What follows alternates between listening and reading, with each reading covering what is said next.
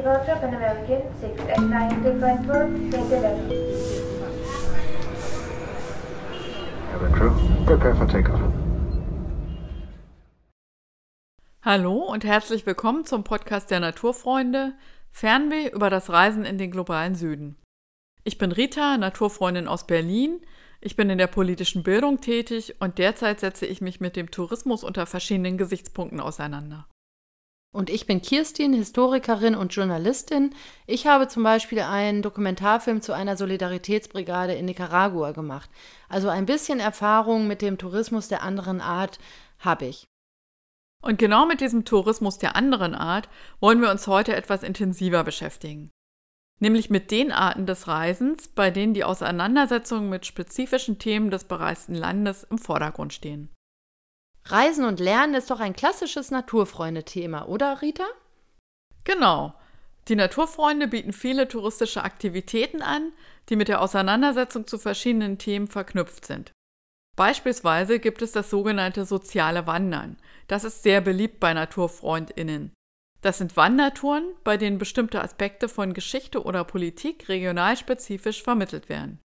Dieses Angebot gibt es in verschiedenen Regionen in Deutschland, aber auch in anderen Ländern wie zum Beispiel Bulgarien.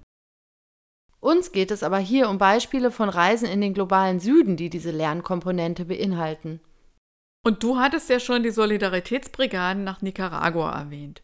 Wir beide haben auch schon politische Reisen zu Menschenrechten nach Honduras organisiert und die Naturfreunde organisieren auch Reisen in den globalen Süden, zum Beispiel zu Naturfreunde-Organisationen im Senegal oder Gambia, bei denen der Klimawandel und Klimagerechtigkeit im Fokus stehen. Das alles sind ja auch touristische Reisen.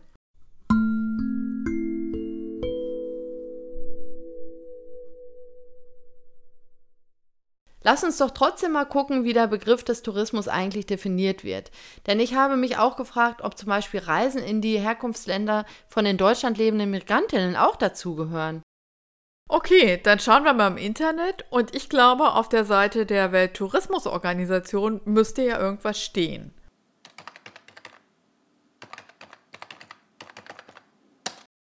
Hier steht eine Definition auf Englisch, die haben wir ins Deutsche übersetzt. Tourismus ist ein soziales, kulturelles und wirtschaftliches Phänomen, das die Bewegung von Menschen in Länder oder an Orte außerhalb ihrer gewohnten Umgebung zu persönlichen oder geschäftlichen beruflichen Zwecken mit sich bringt. Diese Menschen werden als Besucherinnen bezeichnet, die entweder Touristinnen oder Ausflüglerinnen, Ansässige oder Nichtansässige sein können. Und der Tourismus hat mit ihren Aktivitäten zu tun, von denen einige mit touristischen Ausgaben verbunden sind. Und hier ist noch eine andere Definition aus Spektrum, Lexikon der Geographie. Tourismus, Fremdenverkehr, umfasst die Gesamtheit der Beziehungen und Erscheinungen, die sich aus der Ortsveränderung und dem Aufenthalt zu einem bestimmten Zweck von Personen ergeben, für die der Aufenthaltsort nicht ihr dauernder Wohn- oder Arbeitsort ist.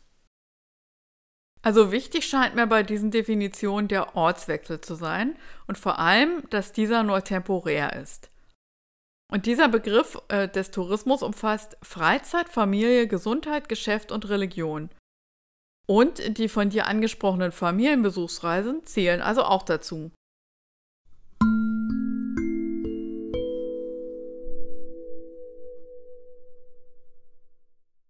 Momentan sind wir ja noch weit davon entfernt, dass Reisen aus postkolonialer Perspektive und aus Klimaschutzperspektive unproblematisch ist.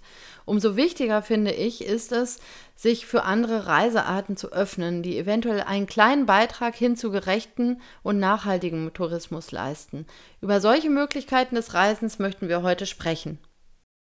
Denn Reisen kann die Chance bieten, sich mit anderen Realitäten auseinanderzusetzen. Menschen kennenzulernen, die zum Beispiel betroffen sind von globalen Ungerechtigkeiten und Machtverhältnissen. Und nicht zuletzt können wir Herkunftsländer unserer Mitmenschen in Deutschland kennenlernen.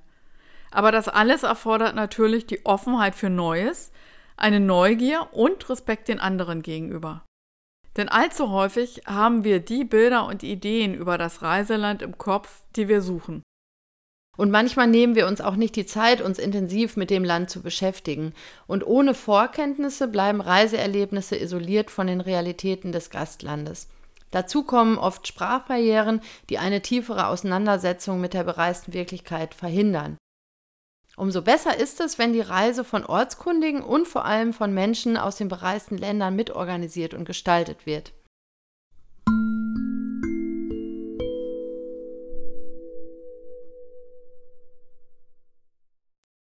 Ja, und wir beide haben ja bereits solidarische Reisen mit organisiert und du warst bei einer Solidaritätsbrigade in Nicaragua. Ja, da war ich als Filmemacherin dabei. Ach, das klingt interessant. Was genau machen die Menschen bei einer Reise als Soli-Brigade? Also ich selbst war 2008 bei einer Brigadereise, die vom Ökumenischen Büro für Frieden und Gerechtigkeit in München organisiert wurde, dabei. Das Ökumenische Büro organisiert seit den 80er Jahren Solidaritätsreisen, bei denen Freiwillige für einige Wochen nach Nicaragua gehen und dort einen Arbeitseinsatz leisten und begleitende Treffen mit Aktiven vor Ort haben. Ja, und wie hast du das so erlebt? Ja, hängen geblieben ist bei mir vor allem die Intensität der Begegnung mit den Leuten vor Ort. Wir haben uns viel über die aktuellen Lebensbedingungen ausgetauscht und uns auch damit beschäftigt, wie wir als Gruppe damit umgehen können. Das klingt spannend. Ähm, mich würde aber noch interessieren, wie wurdet ihr denn von den Leuten vor Ort wahrgenommen? Für uns klingt es ja nach einer absolut sinnvollen Reise. Damals haben wir die Bereisten, wenn ich das so sagen kann, nicht ähm, direkt danach gefragt. Aber für unseren Podcast habe ich einfach mal Kontakt mit Janette vom Movimiento Comunal in Matagalpa aufgenommen, die mehrere Jahre den organisatorischen Part der Brigaden in Nicaragua übernommen hat und habe sie gefragt, wie sie uns wahrgenommen hat und wie sie diese Art des Reisens sieht. Ein paar von ihren Antworten haben wir hier für euch zusammengestellt. Realmente eh, no podemos comparar la situación de, que viven en Europa con las condiciones de vida que tienen ustedes en países desarrollados. Wir können die Lebensbedingungen in Nicaragua nicht wirklich mit den Lebensbedingungen in Europa vergleichen. Die meisten Brigaden kamen in ländliche Gemeinden und da haben wir logischerweise viele Einschränkungen. Manchmal haben wir nicht genug Trinkwasser, wir haben keine sanitären Einrichtungen oder gut abgegrenzte Bereiche im Haus. Manchmal spielt sich alles, das ganze Familienleben, in einem Zimmer ab. Aber ich denke, wenn man dieses Arrangement bei einer solchen Reise eingeht und wirklich das Leben in einem Land kennenlernen will, besteht die Herausforderung darin, sich an die Situation der Armut und den schwierigen Bedingungen anzupassen und zusammenzuleben. Denn es gibt auch immer Situationen der Freude und schöne Erfahrungen. Ich denke, wir müssen uns daran erinnern, dass wir Menschen sind und unter verschiedenen Bedingungen überleben können. Eh, la gente recibe una brigada y tiene unas expectativas de conocer. Die Menschen, die eine Brigade empfangen, haben die Erwartung, Menschen aus anderen Ländern zu treffen und Menschen, die auf die eine oder andere Weise wie wir in der kommunalen Bewegung organisiert sind.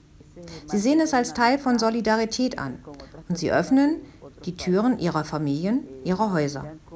Und in der solidarischen Freundschaft sehen sie auch eine Chance, die Realität anderer Länder wenigstens ein bisschen kennenzulernen und Freundschaften mit Menschen aus anderen Ländern zu pflegen.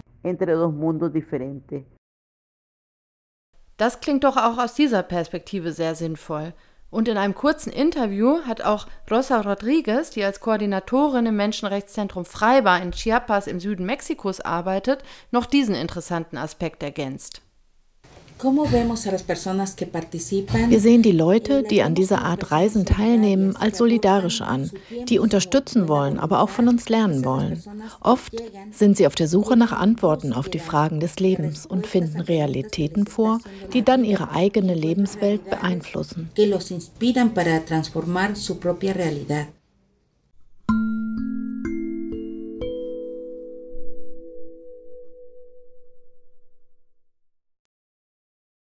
Wir wollten uns auch einmal mit einer Organisatorin von politischen bzw. sozialen Reisen unterhalten und haben Katrin Zeiske kontaktiert. Sie bietet seit mehreren Jahren Reisen vorrangig zu politischen Themen in unterschiedliche Länder Lateinamerikas an. Also, wir kennen uns ja von einer politischen Reise nach Honduras 2009. Da haben wir uns kennengelernt. Und äh, du hast ja seitdem äh, noch weitere Reisen organisiert. Ähm, ja, wie ging das weiter seit Honduras mit den politischen Reisen?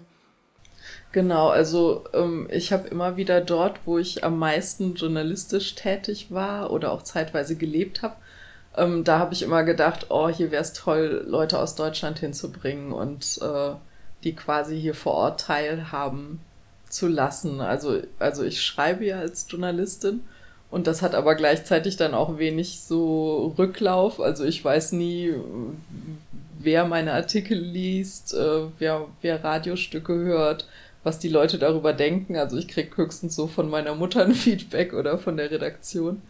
Und, ähm, und mit den politischen Reisen habe ich gesehen, dass es einfach toll ist, äh, dass ich Leuten vor Ort Zusammenhänge nahebringen kann und dann eben auch so die Rückmeldung kriege, äh, wie, wie nehmen das Menschen aus Deutschland wahr, wie kann ich da in einer Gruppe drüber diskutieren, wie sind Leute ähm, ja unterwegs, die eben in Deutschland irgendwie sozial aktiv sind und dann eben äh, bestimmte Zusammenhänge im Ausland wahrnehmen. Also das war mir dann immer so ganz, ganz wichtig. Und ab 2013 äh, habe ich dann ein Projekt begonnen, was, was so eine eigene Dynamik entwickelt hat mit Freunden und Freundinnen hier aus Ciudad Juarez und äh, Freunden, Freundinnen aus Berlin. Und ähm, wir haben halt dann hier angefangen, äh, das Ganze so als Austausch aufzuziehen, was natürlich auch nochmal ein ganz wichtiger Charakter ist, dass, dass nicht nur Menschen aus Deutschland in den globalen Süden reisen, sondern eben auch Leute von hier aus der Stadt äh, die Möglichkeit haben, nach Berlin zu gehen und dort eben zu gucken, was gibt's für, für soziale Brennpunkte, welche zivilgesellschaftlichen Initiativen gibt es.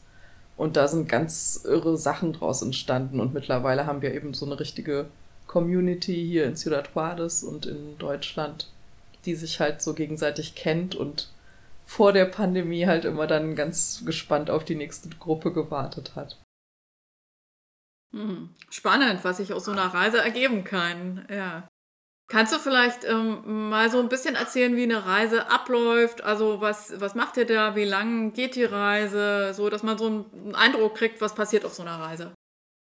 Genau, also die Reisen gehen äh, meistens drei Wochen mit dann auch jeweils der, der Möglichkeit, noch ein bisschen länger im Land zu bleiben und selbst zu reisen oder selbst noch vor Ort zu sein. Und äh, ähm, wir haben auf jeden Fall den Anspruch, die Reise ähm, ja erwachsen pädagogisch zu begleiten. Also eben nicht nur irgendwie wie ein Reisebüro Leute hier rüber zu schiffen und dann durch die Gegend zu, zu schleudern und wieder nach Hause zu schicken, sondern es gibt ein Vorbereitungsseminar. Auf der Reise gibt es immer wieder ähm, Gesprächsrunden, Diskussionsrunden, äh, Vorbereitungstreffen, organisatorische Treffen und es gibt auch eine Nachbereitung. Und äh, ich glaube, das ist auch ganz wichtig, weil, ähm, weil Menschen hier vor Ort natürlich, also es ist natürlich einerseits der Anspruch, dass Leute ähm, auch, auch emotional eben in das einsteigen, was sie sehen und eben nicht nur halt so aus der Außenperspektive sagen, oh ja, da gibt's äh, die Ungerechtigkeit oder den Zustand. Ähm, und andererseits muss das natürlich aber auch aufgefangen werden. Also es gibt natürlich auch immer wieder schwierige Situationen oder eben ganz ganz krasse Treffen. Also hier zum Beispiel vor Ort, ähm, wenn wir uns mit Familien treffen, ähm, bei denen ein Mädchen verschwunden ist, wo man davon ausgehen kann, dass es ein Frauenmord ist, ein Femizid. Ähm, oder ähm, ja, Situationen. Wir hatten hier einmal so die, die schlimmste Situation vor Ort, äh, dass wir einen, ähm, einen Besuch im Gefängnis geplant hatten. Und wir hatten das so geplant, dass wir uns mit der Sozialarbeiterin dort treffen und die uns so ein bisschen die Gefängnisstrukturen nahe bringt. Und äh, das hat dann aber eben der Gefängnisdirektor mitgekriegt und, und uns zu sich eingeladen. Und dann wurde das Ganze so, so auf einmal ganz umgedreht, dass wir da die deutsche Gruppe waren, die quasi so das Gefängnis und seine Strukturen gerechtfertigt hat. Und uns wurde halt eine ganz tolle PowerPoint präsentiert und wir wurden alle abgefilmt. Und es war so zum Schluss, dass alle so total äh, fertig waren und gesagt haben, so Gott, was, was, was haben wir denn da jetzt erlebt, wo sind wir da jetzt reingeraten? Und ähm, genau, also so, so, so, so krasse Situationen, ähm, da ist natürlich dann auch total wichtig in der Gruppe darüber zu diskutieren und da erstmal sich hinzusetzen, zu sagen, wow, was war da jetzt gerade, was ist da passiert? Oder was haben wir gerade erlebt? Und, und das ist auf jeden Fall natürlich so ein ganz anderes Konzept als jetzt eine normale touristische Reise, wo halt jede Person so ihre eigenen Eindrücke macht und damit dann umgeht oder genau. Was ist denn das Wichtigste für die Teilnehmenden? Was denkst du, was sie für sich mitnehmen, was sie lernen können? Was berichten sie im Anschluss? Genau, also das, das Wichtigste auf den Reisen ist natürlich einfach ein Austausch auf Augenhöhe, der ja auch nicht stattfindet, wenn man irgendwie mit einem Touribus in irgendein marginalisiertes Viertel reinfährt und da aussteigt und Fotos macht und mal ein bisschen irgendwie Nachbarn anquatscht oder so. Also uns ist natürlich daran gelegen, also wir haben immer als so Konzept, wir wollen die Initiativen und Gruppen vorstellen, die wir selbst am tollsten finden, wo wir sagen, wow, die machen eine unglaublich gute Arbeit. Und ähm, die sind natürlich auch vorher informiert und, ähm, und die Leute, die uns empfangen, sind dann eben auch die, die Menschen, die sagen, ich will auch diesen Austausch und ich kann jetzt selbst vielleicht nicht nach Deutschland reisen, aber ähm, möchte mich jetzt auch hinsetzen und wissen, wie ist das denn in Deutschland? Und ähm, und es sind eben wirklich so Gespräche, die gegenseitig stattfinden und nicht, nicht unbedingt, dass jetzt eben eine Person von hier einen Vortrag hält und, und die deutsche Reisegruppe da mitschreibt oder so. Und ähm, ja, so als, als Lerneffekt, denke ich mal, ist auf jeden Fall einfach äh, gegeben, dass jeweils also auch so sowohl die, die mexikanischen Aktivisten wie auch dann eben deutsche Reisenteilnehmende die das andere Land und die andere Stadt kennenlernen, dass die einfach ganz persönliche Erfahrungen und Begegnungen mit, mitnehmen. Und ich glaube, oder ich, also das hoffe ich schon, dass das eben auch so das ist, was, äh, was dann irgendwie die Welt anders macht. Also dass, dass man eben nicht nur irgendwie über Unrecht in anderen Ländern hört, sondern sagt, hey, ich habe da jemanden kennengelernt und ich weiß genau, wie es dem geht oder seiner Familie oder so. Und ähm, also das, ähm, ja, erhoffe ich mir halt auch, dass es also so die Welt besser macht oder eben ganz viele Brücken äh, von Norden nach Süden schlägt, wenn es eben persönliche Begegnungen gibt und persönlichen Austausch. Was sind das so für Leute, die die Reise buchen? Also mal von, beid, äh, von aus beiden Ländern. Äh, wie würdest du die Zielgruppe so beschreiben? Also das ist ein bisschen unterschiedlich, ähm, einfach ähm, ähm, wenn man von den finanziellen Möglichkeiten spricht. Also auf deutscher Seite äh, ähm, ist es hauptsächlich von den Reiseteilnehmenden selbst getragen, die Reise. Und es gibt halt einen kleinen Zuschuss vom, ähm, vom Berliner Senat. Und, äh, und dadurch ergibt sich dann eben auch natürlich, dass es Menschen sind, die sich die Reise leisten können. Ähm, so würde ich sagen, sind es schon zum größten Teil Studierende, die irgendwie einen Schwerpunkt Richtung Lateinamerika haben oder, oder auch in, in, in irgendeinem thematischen Bereich der Reise. Und ähm, einfach ja auch aus, aus Zeitgründen oder wie das Leben organisiert ist. Also Arbeitnehmende finden schwieriger den Weg in die politischen Reisen, aber, aber es gibt sie durchaus. Und so sind es wirklich Menschen von 20 bis 60, also, also ganz unterschiedliche Altersgruppen, die zusammenkommen. Und von mexikanischer Seite aus ist es ein bisschen ähm, anders, weil halt die, die Leute weniger Möglichkeiten haben, eine Reise selbst zu finanzieren. Und ihr guckt ja wahrscheinlich auch irgendwie drauf, ne, dass da die Leute alle fair bezahlt werden, die in irgendeiner Weise damit eingebunden sind oder ne, dass da ein bisschen Einkommen generiert wird für die Leute vor Ort, ne? Genau, also das, das ist auf jeden Fall auch einfach dadurch gegeben, dass wir eben dann ähm, ja in, in den Vierteln, wo wir uns auch bewegen, essen gehen und, und dann natürlich auch, auch irgendwie Freunde vor Ort mit ihren Autos mit unterwegs sind und dafür Benzingeld kriegen oder so. Mhm.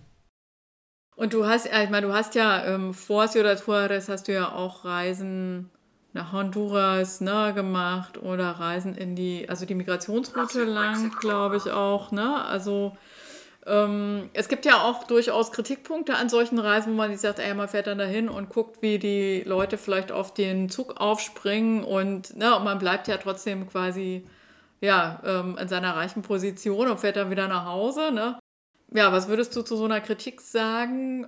Also das ist auf jeden Fall auch immer wieder ein, Diskussionspunkt auf den Reisen von den Teilnehmenden. Ne? Also die eben sagen so, hey, wir sehen jetzt hier die Leute auf den Zug springen und wir müssen aber da nicht mit.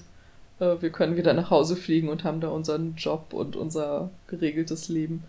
Und, ähm, und so glaube ich aber schon, dass, dass es auch ähm, einfach ganz viel mit Menschen macht, äh, ähm, so konkret dran zu sein, weil es eben was vollkommen anderes ist, über, über Migrierende, über Geflüchtete zu lesen, die auf einen Güterzug aufspringen müssen oder mit denen zu reden, äh, während sie warten und dann halt zu sehen, dass der Zug einfährt. Also ich glaube, das sind schon Sachen, die einen einfach fürs Leben auch prägen und, und ähm, wo ich halt auch weiß von, von Leuten, ähm, die ähm, ja dazu vielleicht ganz anders, aber irgendwie auch weiterarbeiten und halt dann in Initiativen in Deutschland tätig sind und irgendwie schauen, entweder äh, privat oder auch dann im Job oder im Studium, ähm, dass sie irgendwie dazu beitragen, dass halt, dass halt fairere Bedingungen sind oder auch, auch was weiß ich, dass in Berlin halt ähm, regional äh, eingekauft wird und eben nicht irgendwie Produkte aus dem globalen Süden konsumiert werden, die eben zu unfairen Bedingungen nach Deutschland geflogen werden. Und ähm, genau, und, und umgekehrt, ähm, also äh, gibt es eben auch unglaublich irre Beispiele hier von, von ehemaligen Reiseteilnehmenden, die hier eben aus, aus Mexiko nach Berlin gereist sind. Also ein, ein Teilnehmender hat hier gerade einen städtischen Preis gekriegt der hat, äh, den hat in Berlin äh, besonders fasziniert, dass es überall umsonst Läden gibt. Und der hat erstmal über, über Facebook hier eine Initiative gestartet. Dann hat er einen kleinen Laden im Zentrum von Ciudad Juarez aufgemacht. Und mittlerweile sind das, ich weiß es gar nicht genau, 15, 20 Umsonstläden, die es in Ciudad Juarez gibt. Und das Konzept wird einfach total angenommen und ist aufgegangen und ähm, Genau, und äh, das ist natürlich toll, dass er dann jetzt hier auch vor Ort eine Auszeichnung gekriegt hat für seine Initiative. Sind solche Reisen, wie du sie uns beschrieben hast, und solche Begegnungen überhaupt kompatibel mit der Tourismusbranche? Ich glaube eher nicht. Also ich glaube, es ist eher kompatibel eben mit, mit sozialen Bewegungen, ne, die sich gegenseitig kennenlernen wollen.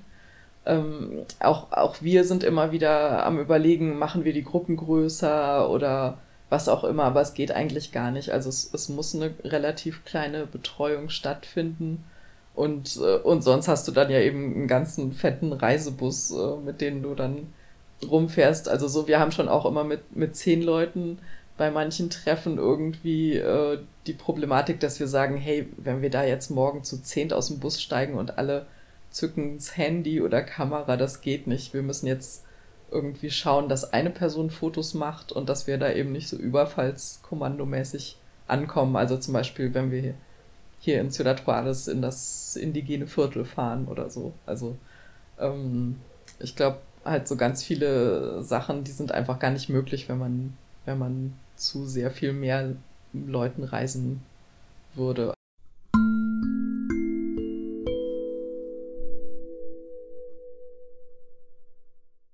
Ich finde es ganz großartig, was solche Reisen anstoßen können.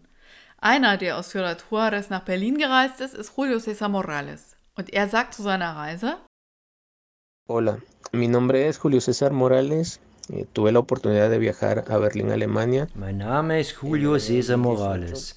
Ich hatte 2018 die Gelegenheit, nach Berlin zu reisen. Und für mich als Aktivist war die Reise toll. Ich konnte meine Perspektiven für unsere politischen Aktivitäten erweitern.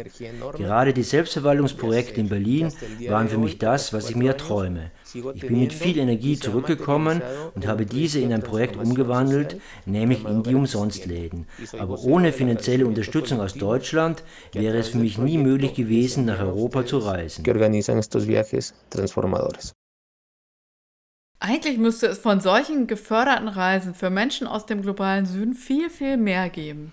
Vielleicht sollte es auch einen Reisekompensationsfonds geben, dass wir, die wir ohne Probleme in den globalen Süden reisen, immer einen bestimmten Prozentsatz spenden, um Menschen aus dem globalen Süden solche Reisen zu ermöglichen. Auch gute Idee. Aber dann würde es ja auch mehr klimaschädliche Reisen geben, oder? Ja, da ist was dran. Der Frage Fernreisen in Zeiten des Klimawandels wollen wir doch in der nächsten Folge nachgehen. Vielleicht können wir das da noch einmal aufgreifen. Genau. Aber definitiv sind soziale Reisen eine gute Möglichkeit, Lebenswelten anderer Länder kennenzulernen. Die Naturfreunde unterstützen diese Reisen und regen ihre Mitglieder dazu an, an solchen Reisen teilzunehmen oder gar selbst welche anzubieten. So entstanden bei den Naturfreunden viele Freundschaften und das hat es ermöglicht, dass auch ab und zu Menschen aus den bereisten Ländern nach Deutschland kommen konnten. Immerhin ein kleiner Beitrag. Das Schlusswort dieser Folge möchten wir nochmal Janette aus Nicaragua geben, denn sie sieht im sozialen Reisen auch eine Möglichkeit, sich für eine gerechtere Welt einzusetzen. Sí, realmente eh, a veces se reflejan las desigualdades entre los países. Ja, manchmal spiegeln sich die Ungleichheiten zwischen den Ländern wirklich wider. Wir können nicht reisen und ihr könnt die Welt kennenlernen. Das ist wahr. Aber wir betrachten das Ganze aus einem anderen Blickwinkel, nämlich dem des Sozialtourismus. Sozialtourismus bedeutet für uns, dass ihr nach Nicaragua kommt und euer Leben, eure Erfahrungen mit Bauernfamilien oder Familien mit geringen Ressourcen teilt. Sozialtourismus bedeutet, dass man die Realität kennenlernt, in der wir Nicaraguaner leben und wir sehen es als Teil der Tatsache, dass man auch ein soziales Gewissen haben kann, indem man unter diesen Bedingungen lebt oder die soziale Realität in dieser Zeit kennenlernt. Aber ja, ideal oder fair wäre es, wenn ihr nach Nicaragua kommen könnt und wir nach Deutschland reisen könnten, um zu sehen, wie ihr lebt. Aber es ist ein Teil des Kampfes für eine andere mögliche Welt und für soziale Gerechtigkeit in der Welt. y tener justicia social en el mundo.